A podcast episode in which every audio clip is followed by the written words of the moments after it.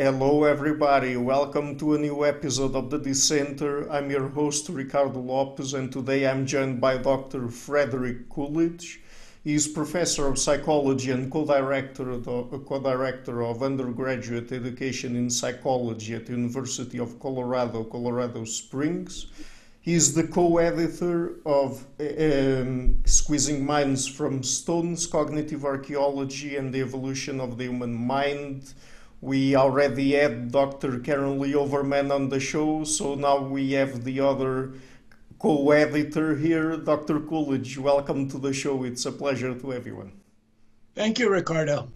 Okay, great. So one thing that I found interesting when searching for your work a little bit, because I also search for other sources apart from the book, is that you do work in neuropsychology. So we have neuroscience and we have psychology. So what is neuropsychology about? What are the kinds of topics that it deals with?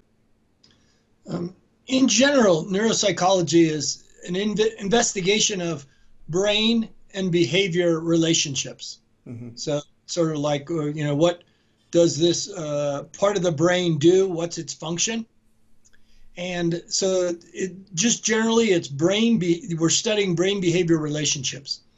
If the word clinical is in front of it, clinical neuropsychology, it strongly suggests that they're understanding brain behavior relationships from the perspective of brain disease, injuries, inherited diseases like epilepsy, closed head injuries, HIV affecting the brain, dementia. So we understand how the brain works in clinical neuropsychology from a perspective of brain damage. What can we learn about the brain from brain damage? If it's just sort of plain neuropsychology, then it might, and cognitive science and neuroscience, they often get their information from studying normal people. You know, what's the extent of digit span? How many digits can you repeat if you're just a normal person with normal brain functioning? And so what you'll do is set up norms for cognitive behavior on normal people in neuropsychology. But if it says clinical, you're more certain that they're using brain damage models to understand the brain. Mm-hmm. But then we also have evolutionary neuropsychology. So, I mean, what does the evolutionary part of it adds to the picture? Yeah, specifically, I went, when I was writing my book, this book, Evolutionary Neuropsychology, that just came out this February, this year, 2020, mm-hmm. I was looking at titles, and I had the choice of two titles. And when I looked at evolutionary neuropsychology, I saw that there was only one place on the web, on the internet, that somebody had used that phrase, those two words. So I liked it for that reason, that it hadn't been used much. And so my use of the word means that I'm interested evolutionarily in brain behavior relationships, how they evolved. So how when we started, for example, with a brain this big 3 million years ago, this is probably the shape and size of an Australopithecine brain, who are one of our most distant ancestors 3 million years ago. How did it end up like this? That is a modern human brain. Modern human brain. Mm-hmm. And so how did it end up like this from this? And what happened in terms of shape changes and size changes? And what behaviors resulted? So my book is subtitled An Introduction to the Evolution of Structures and Functions of the Human Brain. And I start with the very first probably prototype for a brain is, I argue in my book, that the nucleus of a single cell is akin to the brain in a body. Mm-hmm. So the nucleus takes up a tiny amount. You know, our brain takes up 2% of the volume of our body, but it runs everything, right? When they say they're brain dead, it's a official sign of death, even if the body lives on, because you can't live without your brain running the many activities that we have.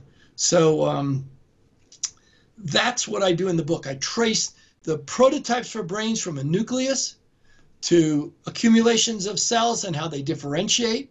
And so that's evolutionary neuropsychology, anything with evolving brains and changing function. Great. Does it have anything to do with evolutionary psychology? Because, I mean, evolutionary psychologists, I guess they don't deal directly with neuroscience, with the brain. They are more interested in, let's say, trying to understand the cognitive mechanisms, the information processing mechanisms that we evolved, and trying to understand what are the kinds of challenges that we were exposed to during our evolutionary history and that led to the evolution of our repertoire of behaviors. So does it connect in any way with evolutionary psychology or not? A little bit, but not much. Mm-hmm. And that's because it should, but I find, which is controversial, I warn you, that I find evolutionary psychology rather narrow. Hmm. And that is, you know, they're fiercely defensive of the things that informed modern behavior were sexual reproductive strategies, differing reproductive strategies between men and women, and who we sacrifice for. It's called kin altruism. And those are kind of the two commandments. And also they put, you can't look at group behavior as having anything to do with our evolution, which I completely reject.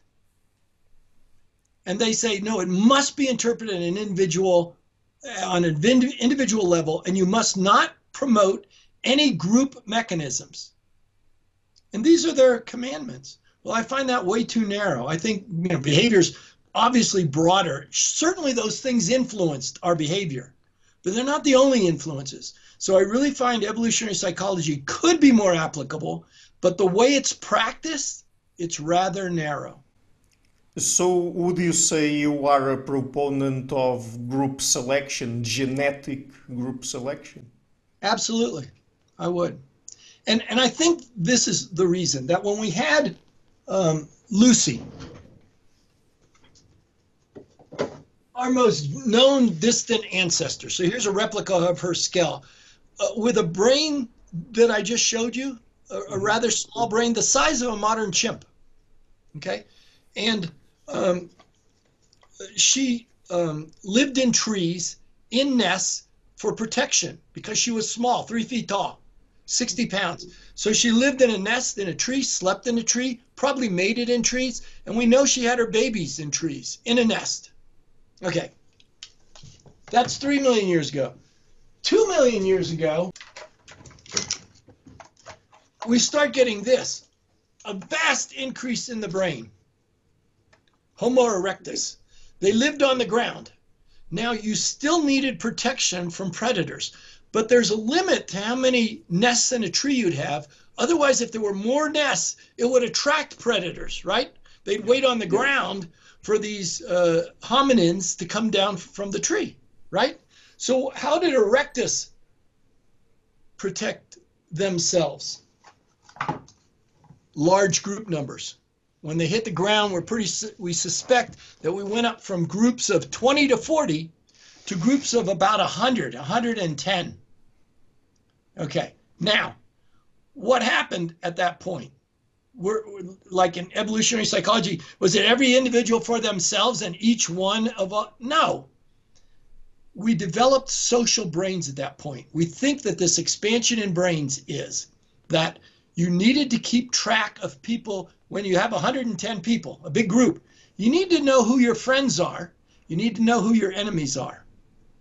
And do we know that they had a social hierarchy?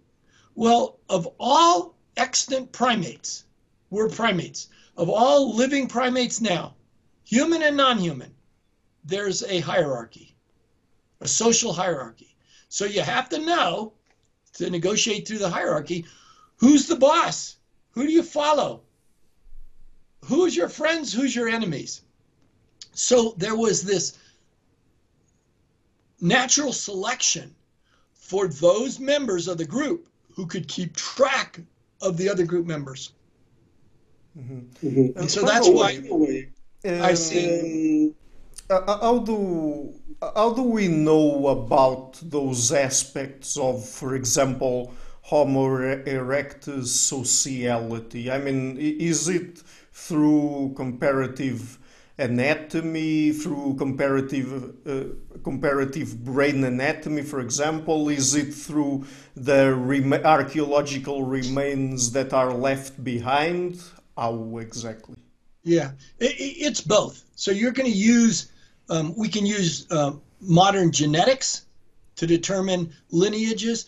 We can use the archaeological artifacts that they left. For example, here's, this is a real artifact. That's because all of these stone tools, since they're stone, they preserve real well. So probably 99% of all stone tools ever made are still in existence. So it's not hard to find them. So here's one 2.5 million years old. Here's one 100,000 years old. You can see a real difference. Mm-hmm.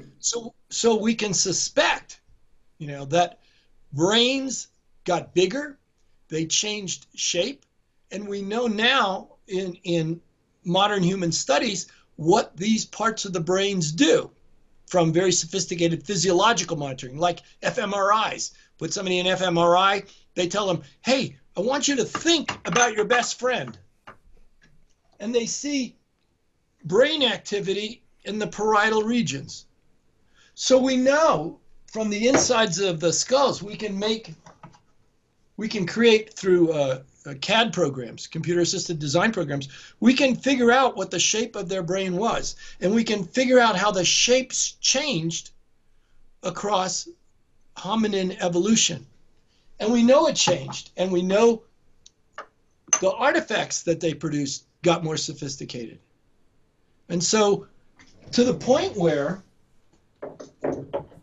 about 40,000 years ago, somebody made this, an ivory statue about 1 foot tall with a lion's head and this sort of enigmatic little smile, probably tattooed, stripes on the arm. This is 40,000 years old.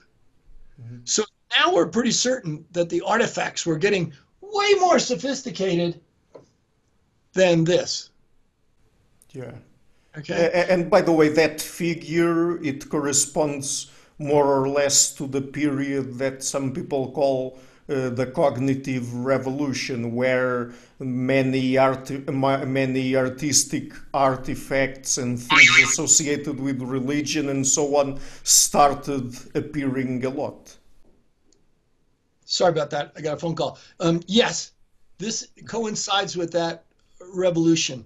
They found in a place in France a lot of these artifacts. In fact, they got even 15,000 years later. This is 25,000 years old. Really sophisticated. And so, and this was also made of ivory. These are both replicas, by the way.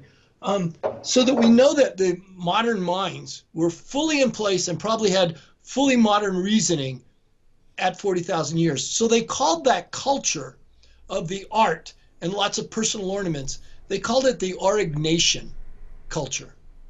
And that's because there seemed to have been a cultural explosion starting about 50,000 years ago. Now, interestingly, coinciding with that change was we do know that a gene from the microcephalin family, the microcephalin genes is a family of genes that regulates brain growth, okay? And you probably have heard of microcephaly, tiny brains. Mm-hmm. That is a mutation in the microcephalin family. that causes really tiny brains in a normal-sized skull. And of course, those people are tremendously intellectually challenged. So we know that a gene in that family, not the microcephaly gene, but another gene came online around 80,000, 60,000 years ago. Could have been more recent, but probably as distant as 80,000 to 60,000 years ago. And that gene seems to have regulated brain growth and changed shape.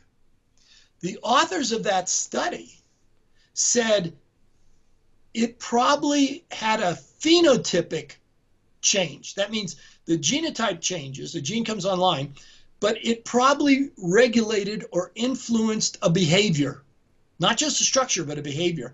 And they said maybe it influenced memory, maybe it influenced personality. So that, now we've got genetic evidence. We've also got the anthropological evidence that brains change shape. So by 40,000 years ago, we have the fully modern shaped brain. And look at the difference between this modern, fully modern brain and a Neanderthal living at the same time. A bigger brain, longer, flatter, a different shape. This supraorbital torus, the eyebrow ridges, probably mean nothing.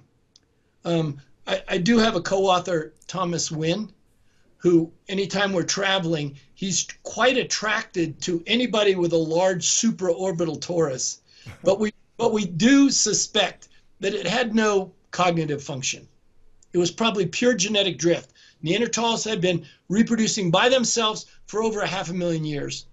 They developed a mutation that enlarged that supraorbital torus.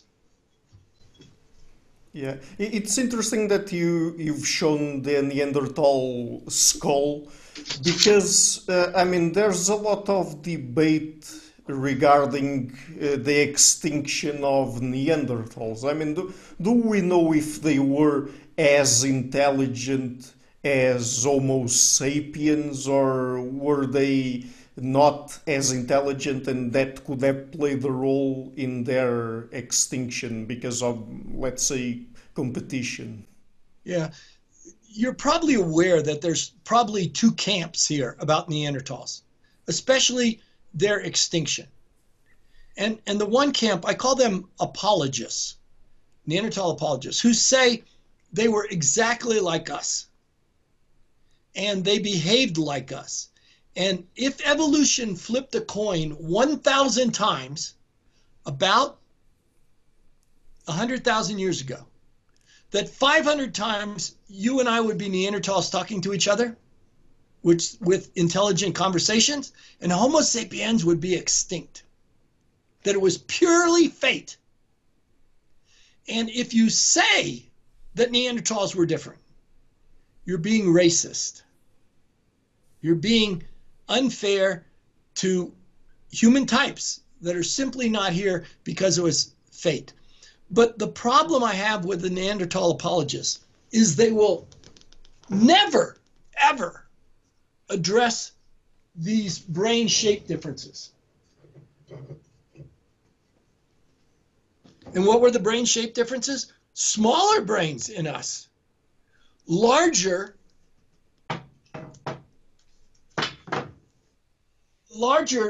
cerebellum. We had a larger cerebellum than Neanderthals. We had larger parietal lobes. The parietal lobes expanded. We had smaller occipital lobes that do vision. They will never address those issues. So they just say, oh, it was pure fate. They were just like us. And if you say there were brain differences, they're kind of forced to say, well, that didn't matter. And of course, my stand is that those brain shape differences, the expansion of parietal lobes, did matter, and that was visible to natural selection. What was it specifically? I suspect there was a couple things, but this microcephalin gene that came online and changed the shape of our brains and change the growth such that brains over the last 100,000 years in Homo sapiens got smaller, about 10% smaller than Neanderthals, and 10% smaller than Homo sapiens living 200,000 years ago. So this is sort of a hybrid, at least it looks morphologically like a hybrid, but this is probably Homo sapiens 200,000 years ago. And brains were changing shape from that time. So these brains were as large as Neanderthals, and they got smaller. And we got this expansion in the parietal lobes. So what did that mean ultimately? It probably meant, now Neanderthals were robust, and they had really thicker bones. If I had a femur of a Neanderthal and a femur of Homo sapiens from 100,000 years ago, you could immediately tell the difference. Neanderthals were stockier, sturdier, and they suspect just to walk, it took more calories. But you had to get the calories from meat. Now, Homo sapiens liked meat. We liked hunting too, but Homo sapiens were thinner, taller, and they described their skeletons as more gracile, you know. And so what we had to do is we couldn't rely on brute strength. We had to rely on how can we extract calories from the environment, being clever so we don't get hurt. So while Neanderthals had big thrusting spears and hunting with big thrusting spears 100,000 years ago, Homo sapiens started to hunt with bows and arrows. That's safer hunting than walking up to an animal and stabbing it. And it's very dangerous to do that. We started developing atlatls, which are spear throwers. It's like a piece of wood that you put on the back of a spear and you can throw it and you can really whip that spear much faster and farther. So we were developing these ways of hunting that were not as dangerous. And that's because I think when you make a mental picture of something, it's in the parietal lobes. And imagine you can do mental trial and error. I wonder if we hunt this way, what would be the outcome? I wonder if we hunt this way, what could be the outcome? And then we could choose the safer hunting outcomes. So I think bottom line is we could extract more resources from the same environments. Neanderthals, because of their bigger brains, needed more calories. Even though your brain only takes up 2% of your body, it uses up about 25% of your calories. It's a very expensive metabolic tissue. So we could extract more calories from the environment from different sources. The poor Neanderthal needed meat, big meat. And there's some places where it looks like the Neanderthals were hunting. They find deer bones split open. They find horse bones split open. They find mammoth bones split open. And Ricardo, they find human bones split open, Neanderthal bones. Neanderthals were eating other Neanderthals, and they were cannibalizing them the same way they processed deer. So it's unlikely that it was like a ritual, you know, like you conquer your enemy, so you eat your enemy, you know. It doesn't seem ritualistic because they butchered them the same way they did a deer. And that suggests, and that's a good strategy in a way. You're living in Europe. You're living in Asia, right? There's these little bands of Neanderthals. You're all hunting big meat. How do you reduce the competition? You kill them, right? And you kill them and eat them. Even better, a bonus. So you've got these tribes of Neanderthals all through Europe and Asia, and they're eating each other. They see another Neanderthal tribe and they eat them, and they kill them. It's a very effective strategy. It reduces competition for limited meat. In come Homo sapiens 45,000 years ago. They're not eating each other. They're wearing jewelry. They've got clothes woven. They've got beads. They're painting in caves. They know how to extract, and they have much less a desire to eat one another. Well, now this Neanderthal strategy is going to be a bad one It'll no longer work when you've got competition that doesn't eat themselves or eat one another. So it was a confluence of things. One is Homo sapiens came out of Africa. So the other side, we talked about the Neanderthal apologists. They were just like us, but they absolutely never will address brain differences. And they won't say that there were cognitive differences as a result. But my feeling is that these brain differences did matter. I didn't even talk about a very interesting one. Inside the skull, you can see the places inside a skull that lead to the brain. Okay? One of them, the two eye sockets, and one of them, the foramen magnum, where the spinal cord comes up into the skull, right? But there's another one where the nose comes in. And if you looked on the inside of the skull, if we had an inside cut, you'd see this little plate with perforations. And it's called the cribriform plate. In modern humans, the cribriform plate, the size, is correlated with the size of the olfactory bulbs. Okay? So the smaller in modern humans, the cribriform plate, the smaller the olfactory bulbs. Guess what? Neanderthals had a smaller cribriform plate, which suggests that they didn't have perhaps the same taste and smell sensitivities that Homo sapiens did. They might have been at a disadvantage, but the advantage might be that you could eat human flesh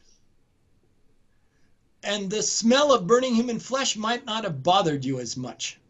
And the taste might not have bothered you as much because you had a smaller olfactory bulbs. So smaller cerebellum, smaller olfactory bulbs, smaller parietal lobes.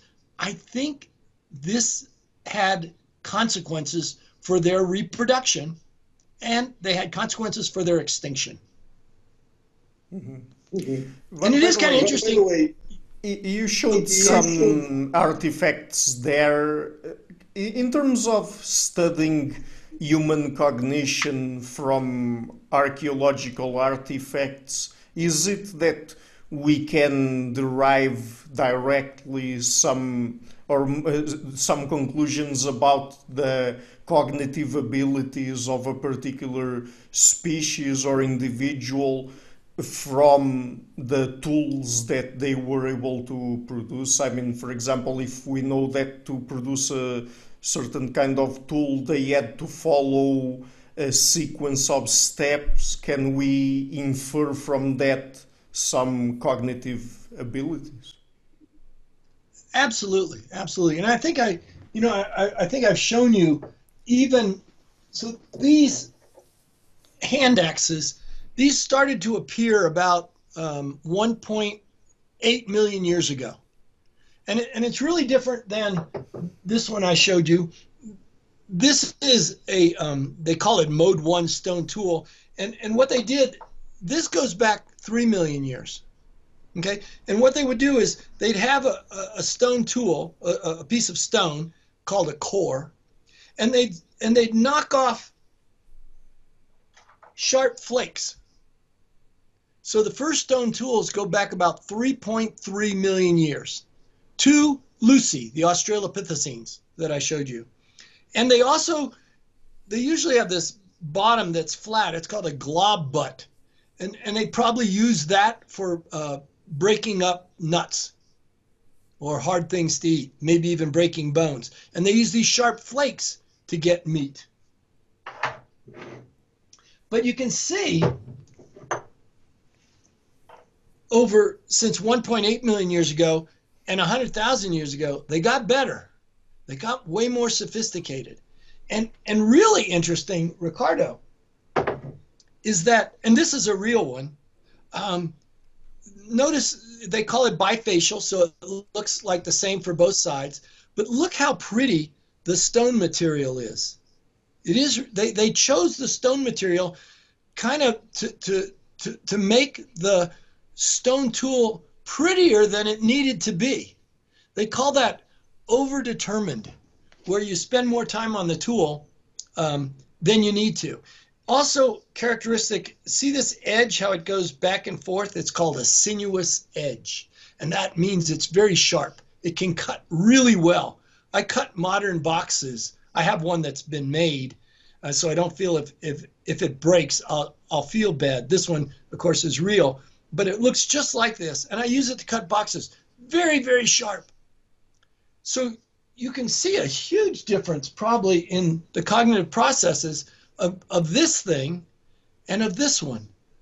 But here's the really interesting thing, Ricardo.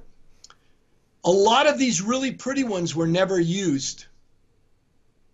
Why would you spend all that time? And to make this sinuous edge, by the way, you have to chip this way and then chip the backside, chip this side and chip this side, chip this side, chip this side. It's very tedious, and it took a really, really good stone napper. To get good, they say it takes 5 or 10 years. And they didn't use it. So why would they not use it? One of the leading hypotheses is it was sexual selection, that men were probably the stone nappers. And to show off to women, they would make a really pretty one and not use it because they didn't want to break it. And they would say, okay, look, you got this boyfriend over here who makes this one. You got me who can make this one. Do you want to date the guy with the Volkswagen or the guy with the Ferrari? And of course, that's why they think they were unused. They were sexual selection. And women already had what men wanted. You know, that's access to sex and reproduction. So women already have that. And since the woman's eggs are way more precious than sperm, there was competition for women's attention. And we think this is one of those ways, is you'll impress them with a beautiful all-purpose hand axe that you wouldn't use. So in that way... Would we consider that also formal art? Absolutely, absolutely. And they started... including, they would choose stone material with a fossil in it, where it was variegated with different colors. I've got one, I think, up here. Look at this one. Doesn't that look like an animal's head? Yeah. And I don't know if you can you see the colors? It's variegated. There's layers. They chose this thing and shipped it to make like a horse's head or a bird's head. It's still a hand axe. You can still bash things. The glob butt's still here. It's still got somewhat of a sinuous edge. See that? How it goes back and forth, where they chip this way and this way. But probably it's not sharp enough to cut anything. It's probably an early art form. And think about this, that you're trying not to impress just, you're a male stone napper. You're trying to impress the women, but you're also trying to impress other men. Because, you know, again, there's a social hierarchy, and you want to show that you're superior to the guy who made this. And then they started doing this. They started making round hand axes. And again, some of them weren't used. So it's like, yeah, is this an art form? Absolutely. But you can even see, this is not natural. You can see where the stone napper, probably starting about 500,000 years ago, they started making different kinds of stone tools and making, they called zoomorphic, like animal shapes.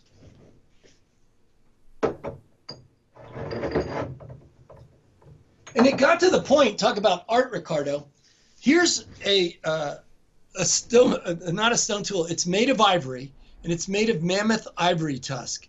It has been polished and shaped by some Homo sapiens probably 50,000 years ago.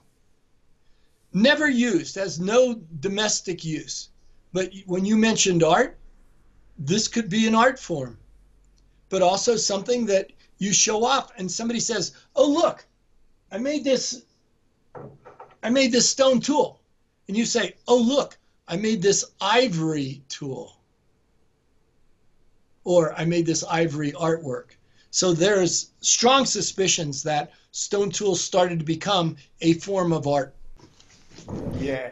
So let me ask you one thing. How do we learn how, I mean, the sequence of steps that it took to, for them to craft those tools? I mean, is it that we put people to doing the same sort of thing and trying to reproduce them? Do we look at how modern hunter-gatherers do it, or what exactly? Yes, we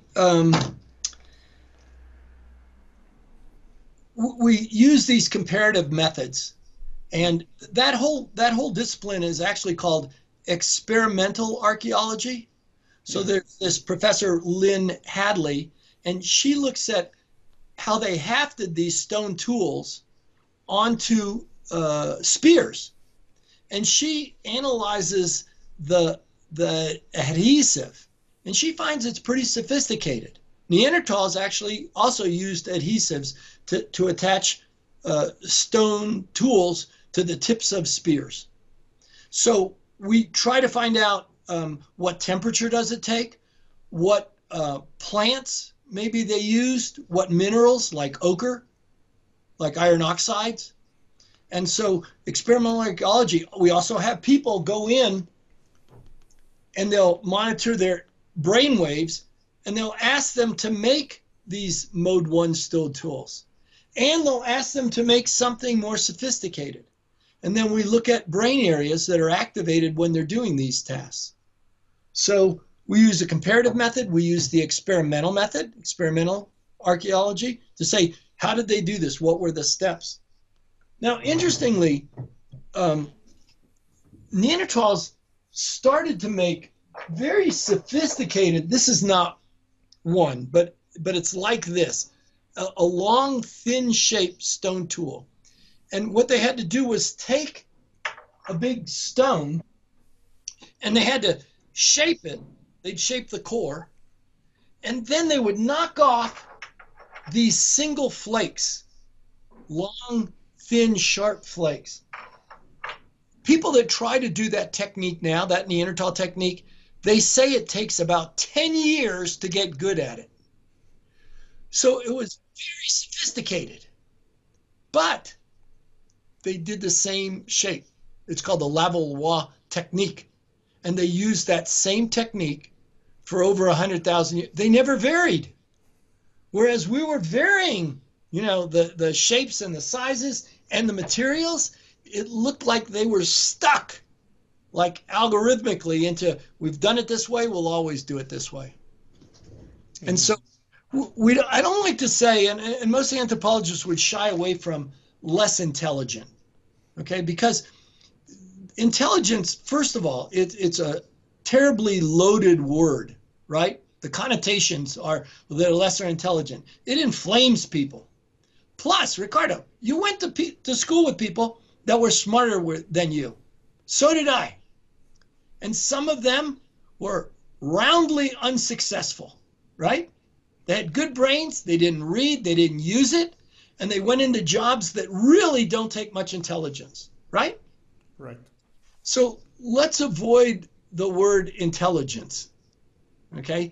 But so the sort of a modern substitute will be this model called working memory, the working memory model. And that's kind of a way of saying that we have a working memory capacity, and some have greater capacity and some have lesser capacity. And I use particularly this guy Alan Baddeley's model of working memory. That is, we have a central executive that makes decisions. We hear and listen things, and we can memorize new words. We can see different scenes and memorize them. That's the visual spatial sketchpad. And we can send all of that into our long-term memory. Well, there's some possibilities now that we don't have to explain why we survived and Neanderthals didn't. We can say maybe they had different working memory capacities. Maybe they were more algorithmic and less likely to make mental models for things. once they had something that worked, you know, an algorithm, a procedure that worked, they used it. And they didn't vary much.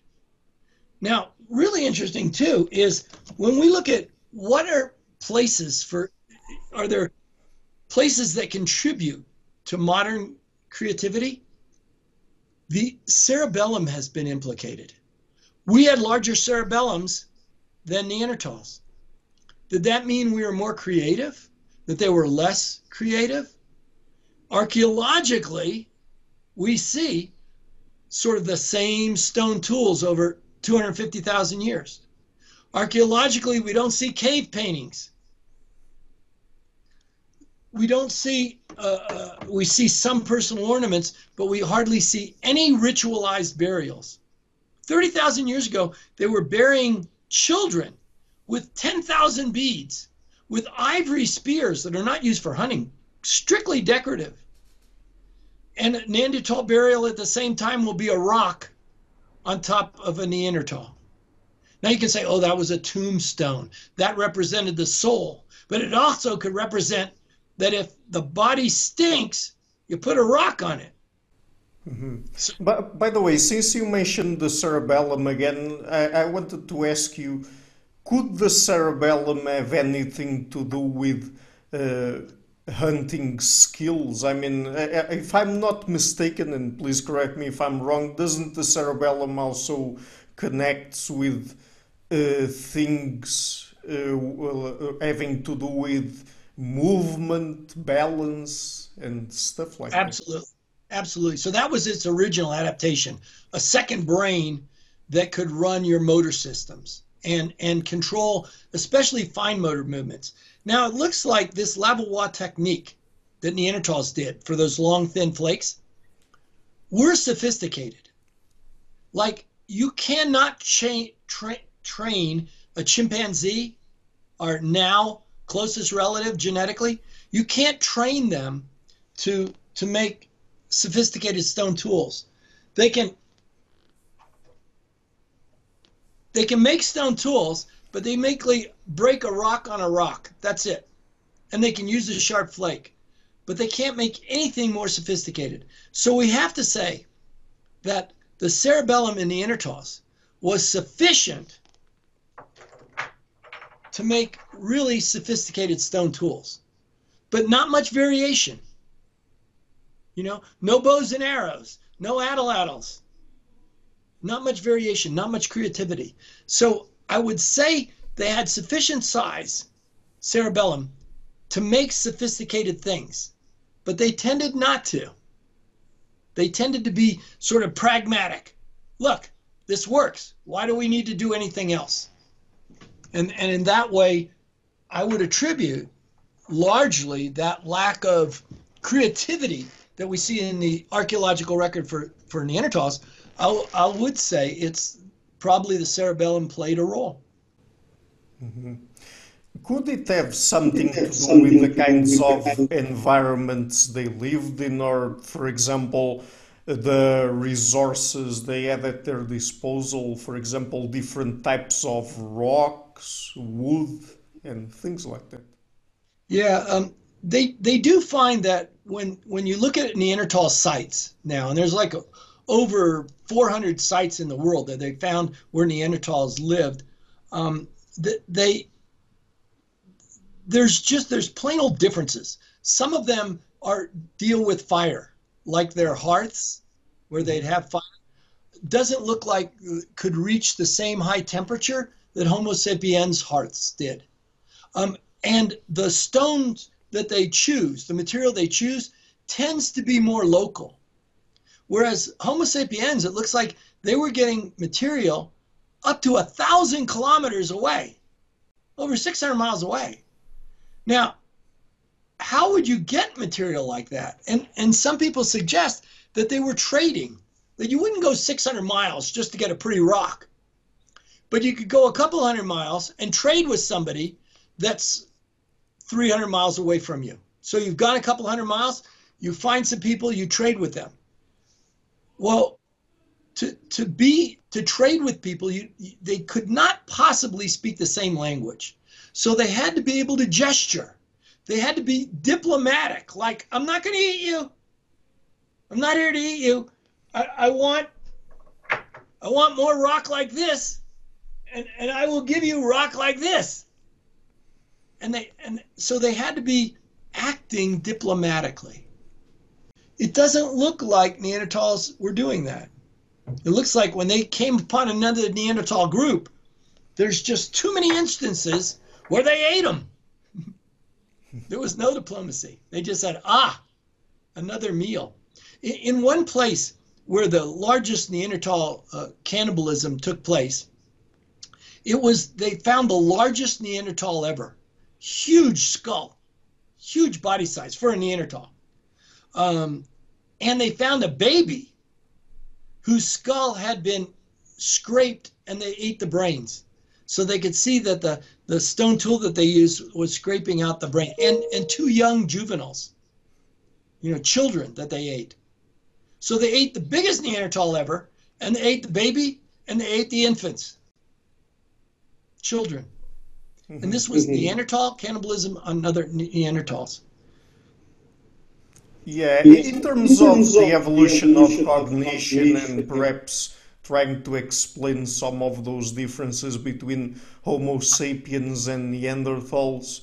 I mean, I've had on the show anthropologists like Peter Richardson and Robert Boyd, and they have a theory where they say that probably the reasons why we had to develop such complex culture and basically the reason why we evolved cumulative culture is that in the Pleistocene it seems that there were lots of environmental fluctuations. I mean, the climate changed a lot, and so we were exposed to conditions where we basically had to be more, let's say, creative.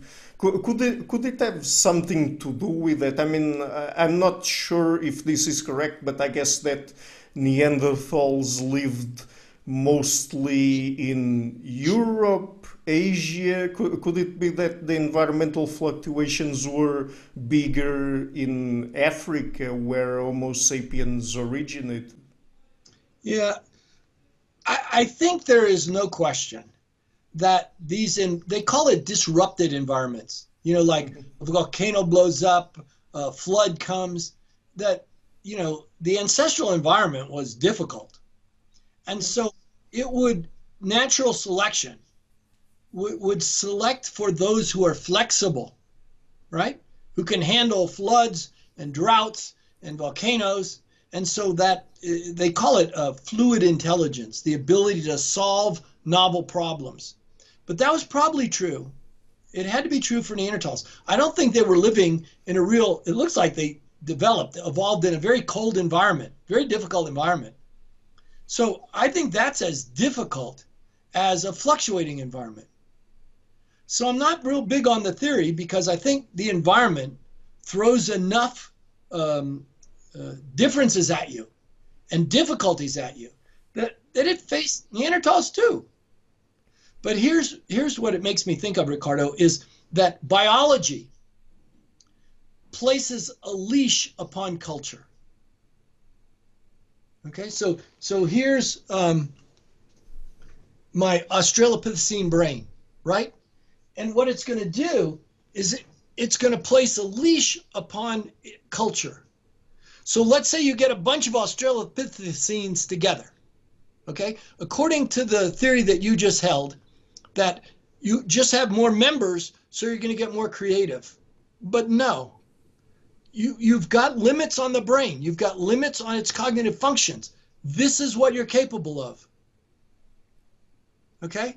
Mm-hmm. So biology places a leash upon culture. And I think it wasn't just a matter that Neanderthals ended up making the same sophisticated stone tools, but no variation, no creativity, is their biology placed a leash upon their culture. It wasn't that they didn't have caves to paint in. They did. They just didn't think of it.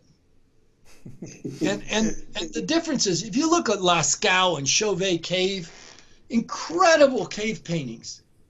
And what you get, they'll say, the Neanderthal apologists will say, well, there was art in Neanderthals. Like in Gibraltar, they made a hashtag on the floor. And they're equivocating. I mean, they're making equivalent a simple hashtag, a tic-tac-toe engraving on a floor in a cave with the cave art in Lascaux. And by the way, the people that discovered this hashtag in probably a Neanderthal cave in Gibraltar, they said, it's evidence of symbolic thinking. I don't think so. You know, Occam's razor says, let's not jump to big conclusions. Can we explain it simpler? Could they have been simply sharpening a tool? And they went this way, and they went this way. So Occam's razor would say the simplest explanation is probably safer. Doesn't mean it's right, but it's probably safer. They claim that hashtag fully modern, just like the person that made this. And I don't think so. I think this is way more sophisticated cognition and cognitive processes than making a geometric figure. Mm-hmm. Yeah, and we also have to be careful because it's very easy for us to project our own culture onto ancient cultures, right? Yeah, yeah. But the lesson for me that I take away is their biology placed the leash upon their culture and their technology. They didn't use bow and arrows. Why didn't they take up bow and arrows? Why did they never paint in caves?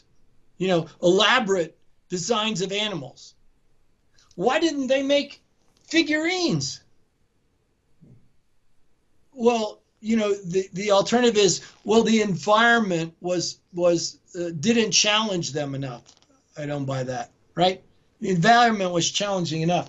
What I suspect is that because of their thicker, cold-evolved bodies, because there's less heat dissipation if you're short and stocky, that they were on the verge of starvation all the time. This is what I imagine, that they're always hunting, always going out. You know, when it's really cold outside, Ricardo, I don't feel like going out even to check my mailbox, right? I'm such a softy when it comes to going out in the cold. And when I go out in the cold, and I have to go out in the cold, and I put on my jacket, I think of those poor Neanderthals. They're living out there in this cold. And they had to go hunt. Meanwhile, Homo sapiens could extract, they could feed off birds, fish, because they didn't have that caloric need. And they had smaller brains, which required fewer calories. Mm-hmm. So I tremendously empathize with the poor Neanderthals. Hunt, hunt, hunt. So could you imagine, let's say a little Neanderthal boy, and he's drawing on the wall, you know, the Neanderthal father is going to say, hey, we're starving to death. We don't have time. We don't have time for you to make little figures and pictures. We got to go hunt. We need meat. And so I think their difficult lifestyle, because of their cognitive limits, their difficult lifestyle kind of made it difficult for them to spend any extra time, leisure time, painting on walls. Yeah. Do we know if they had any clothes? I mean, because they were living in mostly cold environments, did they wear any clothes or not? Yeah, it's kind of interesting that on most Neanderthal teeth, almost all of them, there's striations. Uh-huh. If you look at the teeth of Homo sapiens, they're not often, now this one has very few teeth, one left, there's not often those same striations. And they say, why would that be? Well, the hypothesis is that the Neanderthals would use their teeth to hold skins while they were stripping the meat off and while they were making clothing. Mm-hmm. And they used their teeth a lot. Homo sapiens didn't use their teeth as much. So the possibility is that Homo sapiens was making using skins, making fur, but they didn't use their teeth as much. And you know, Ricardo, teeth are important, right? Mm-hmm. You have bad teeth. It changes your digestion, your nutrition, poor nutrition. So probably Homo sapiens recognized the value of protecting your teeth. Neanderthals are biting and probably getting more teeth problems as a function, but we definitely know they're more striated. And that suggests they were cleaning skins and probably using the fur to clothe themselves. Mm-hmm. Could they speak? Absolutely. We have modern vervet monkeys. They teach their young 3 different sounds for 3 different kinds of predators. They teach their baby monkeys sounds for an eagle, for a snake, or a tiger. And when they teach them the sounds and they elicit the warning like it's an eagle, the baby monkeys will come down the tree because they know the eagles will fly above and pick them off the tree. If it's a snake or a tiger, they go up the tree. Well, if modern vervet monkeys with very small brains are communicating these words, these sounds that have meaning, that elicit responses, Neanderthals with the bigger brains, they had language. The question is, are there limitations to their language? Did they have cognitive limits? And I suspect, because of the lack of parietal expansion in Neanderthals, that part of that problem might be unable to run mental experiments as well as Homo sapiens. So remember I told you Homo sapiens could sit there and internally make pictures in the parietal lobes of, I wonder if we do it this way, I wonder if we do it that way, what happens if we do it this way? And we could sort through the consequences of various alternatives. I suspect Neanderthals weren't as good at that. Mm-hmm. Is it possible for us to know how complex the language of a particular hominin species was from their sociality, I mean their social organization and things like that? Because to coordinate certain activities they would need language. Yes, and let's think about the purposes of language, Ricardo. Mm-hmm. Like, one purpose is if we step on a thorn, we go, ouch, right? Yeah. So do you think Neanderthals could have stepped on a hot coal? You think they would have expressed that emotion by an exclamatory statement like, ouch, ooh, hurt, pain, whatever, you know? They expressed emotion. And do you think when a Neanderthal mother had a Neanderthal baby, that she probably cooed to the baby, you know, cooing like, ooh, baby, ooh. Yeah, so they had exclamatories. Do you think that there was a hierarchy? Like the biggest Neanderthal was probably the strongest Neanderthal and was probably in charge? Likely, right? Do you think he bossed the others around by going, hey, move, get? You know, you can use a very short phrase and you can command others. So they probably had imperatives. So they have exclamatories, they have imperatives. Exclamatories are expressing our emotion, usually pain or pleasure, and they had imperatives, move. Okay, and you could even see a hierarchy. Imagine if dogs were hanging around and domesticated with Neanderthals, it's debatable, but imagine if the father Neanderthal says to the junior Neanderthal, hey, move. The junior Neanderthal, who could they boss around? Younger Neanderthals. What's the younger Neanderthal going to boss around? Maybe the dog. Okay? So I'm sure they had imperatives. I'm sure they gave commands to one another. Get away, go back, give me that. It's very interesting when they teach great apes to do sign language. The great apes tend to sign the same thing over and over. And do you know what that is, Ricardo? Gimme. Gimme apple. Give me banana. Give me apple. Give me banana. Give me banana. Give me banana. Okay, so I think they had exclamatives. I think they had imperatives. They could give commands. They must have had declaratives. If monkeys can name an eagle and a tiger and a snake differently, Neanderthals were naming things in their environment, and they probably named each other. Okay, so in that way, they were just like Homo sapiens. But what aspect of language did they maybe they lack? I think because of this parietal expansion that they didn't have the subjunctives. Those are what if statements, if then statements. I'm not sure that they could put subjunctives together and create hypotheses contrary to a fact.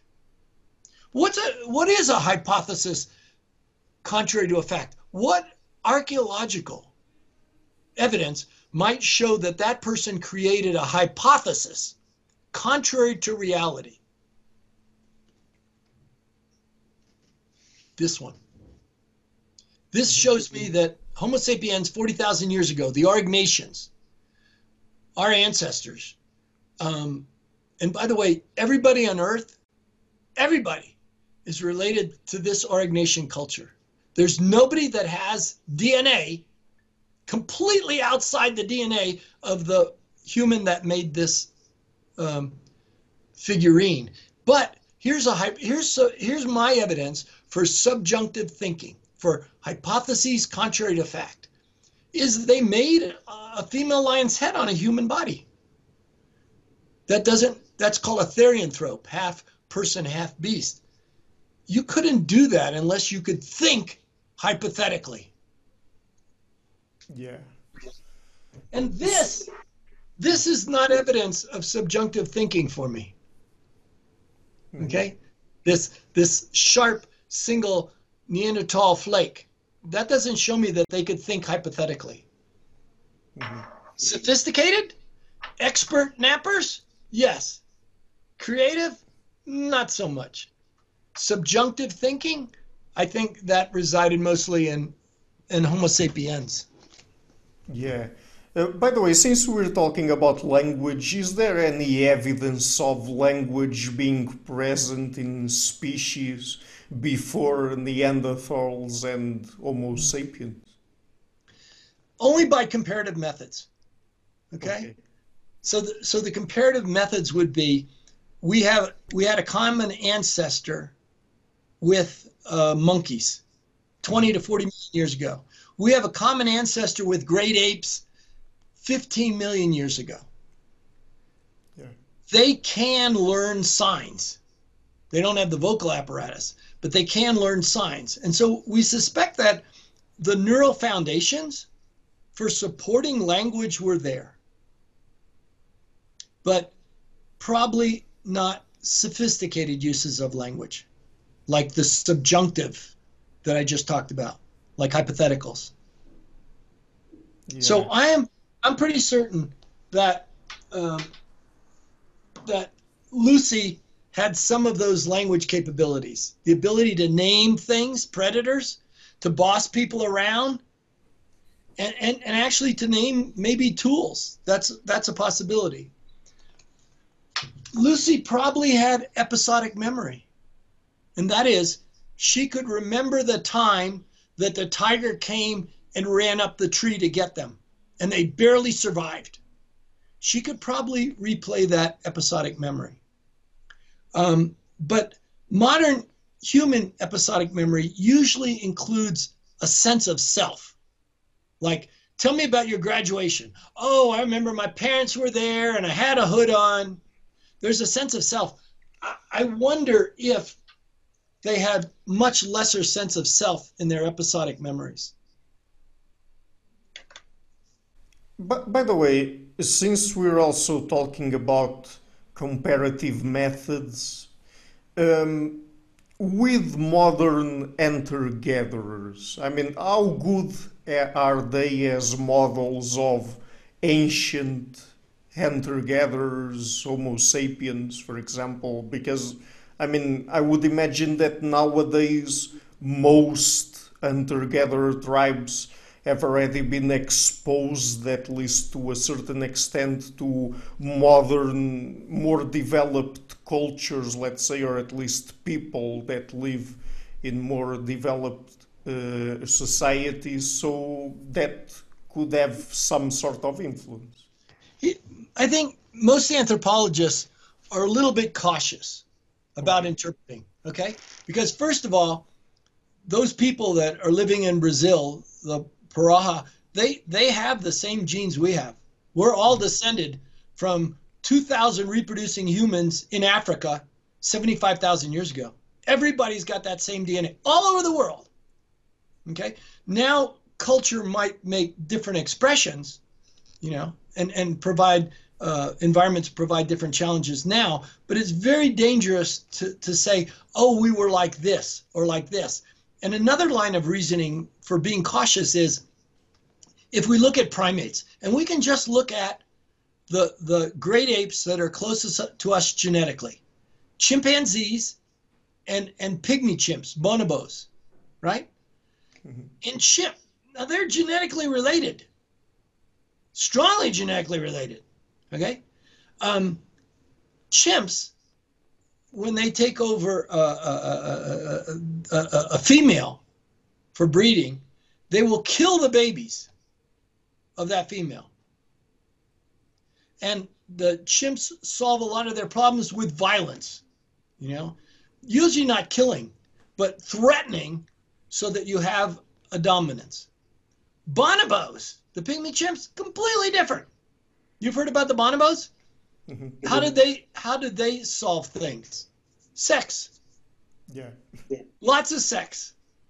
So if you just look at primates, the variation in their culture, you know, is so great that it's very dangerous to say, oh, this tribe means that we acted this way. You have to be very, very careful. So we might be able to glean something about hunting techniques, about hunting tactics, from modern gatherer hunters, but we have to be really careful about saying that was the ancestral environment. Mm-hmm. By the way, you mentioned DNA. We also have Neanderthal DNA, right? A little bit. A lot of people don't. A lot of people more recently from Africa have no Neanderthal DNA. They have found that some Africans now, extant Africans, do have some Neanderthal DNA. Most that have more recent history in Europe, European ancestors, have maybe 1 to 4%. It can be higher in Asia, Southeast Asia. Some people have a little bit higher DNA. But the notion that we're 50-50, no. It's a small amount of DNA that we got from the Neanderthals. And it looks like the DNA that we got, it's debatable, very controversial. But some people say they gave us addiction genes, make us more likely to be addicted to drugs and tobacco. So it's real debatable about what the genes that we got from the Neanderthals. And it's quite possibly that the genes that we gave to Neanderthals, especially when we bred, like we think any hybrid between Neanderthal and Homo sapiens, any male hybrid was infertile. And genetic evidence tells us that. So yes, we interbred, but let's remember, it's limited interbreeding, that we only got a little bit of DNA from the Neanderthals. And when we had hybrids, the males were probably infertile. Mm-hmm. By the way, what about the Denisovans? That's another species that people have been talking a lot about recently. Did they interact with Homo sapiens as well? They did. And we do know that the Denisovans did interbreed with Neanderthals. What's murky is the common ancestor. So some people suspect that about 800,000 years ago, and probably out of Africa, there was Homo heidelbergensis, even though Heidelberg suggests it was in Germany. That's where the first skeleton was found. And Homo heidelbergensis had the biggest brain ever in the history of hominids 800,000 years ago. We went to about 1250 cc's. That's only 100 cc's smaller than modern humans. Okay, so we got this vast expansion of the brain. It looks like heidelbergensis may have given rise to Neanderthals, Homo sapiens, and the Denisovans, but we're not certain. It might have been that the Denisovans were a lineage that broke off from Neanderthals. Mm-hmm. So right now, genetically, it looks like Neanderthals were more similar to the Denisovans than to Homo sapiens. So they were more closer cousins than we were. Yeah. And they persisted, maybe. I mean, to maybe hybrids that were between Neanderthals and Denisovans, maybe as recent as 50,000 years ago. But there's just so few bones right now that it makes it difficult. And I'm sure as we find more Denisovan bones, that we'll know more genetically. Yeah. So in terms of the migrations that occurred across the globe, I mean, we Homo sapiens reached pretty much all continents by 15,000 years ago or something like that. I think that 15,000 years ago we were in America. Could an explanation for why we were able to reach that those other continents, like for example Australia and America, and Neanderthals stayed mostly in Eurasia? Could it be that one of the explanations is that they weren't able to produce technology that was sufficiently sophisticated or developed to be able to travel such long distances? Yeah, the peopling of particular islands and the peopling of Australia. One hypothesis, one theory, has always been a pregnant woman on a log in a tsunami. Okay, so the way you get to Australia is this big flood happened in Indonesia, and you are a pregnant woman on the log, and you made it to Australia. And then somebody else on a log, had to be a male, comes over on a log in a tsunami, and now you've got a pair of Homo sapiens who can breed together. But I don't buy the argument. I buy the argument that around 100,000 years ago, 80,000 years ago, we have almost fully modern minds in place. And that means that they have reasoning abilities, executive functions, that they're able to plan, organize, strategize, and predict the future. And so they would say, look at those clouds way over there. There must be a landmass over there. I can't see it. You're in Indonesia 80,000 years ago. I can't see the land. I can't see Australia. It's way too far. But I see those clouds. Oh, look, I see the sky lighting up. It looks like there's a fire over there. All this smoke, the clouds coming up from the ground. So they say, what would it take for us to go to Australia? Well, we need a boat or something that floats. We need some food. We'll bring some dogs. We'll bring a sufficient number of people, and we'll go explore that place.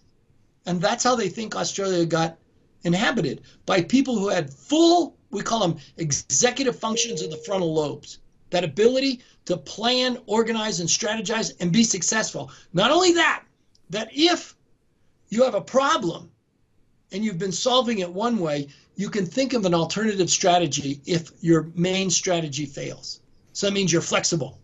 Oh, this didn't work. Well, let's try this. Well, that didn't work. Let's try this. So it looks like fully modern minds came and peopled Australia with fully modern reasoning abilities, which we would call executive functions. Mm-hmm. So let me just ask you one last question. We've already talked a little bit about evolutionary psychology, and one of the assumptions that evolutionary psychologists make is that our minds as we have them today are the same as the minds of Homo sapiens back from the Pleistocene. Do you agree with that? I mean, you talked, for example, about modern human minds, talking about, I don't know, perhaps 75,000 years ago or so. Do you think that from that time onward, we haven't acquired any new cognitive processes, cognitive abilities? I mean, for example, through culture or other things? It's a great question. When I was writing my book, this evolutionary neuropsych book, it took me about 4 years. You know, they say, I realized trying to stay up with all the discoveries of brain changes, even in the last 4 years, is difficult. So I'd never be done with my book, right? Because there's this change, that change. And so I'd never be done with my book. For example, I wrote a whole chapter on the hippocampus that makes memories, okay?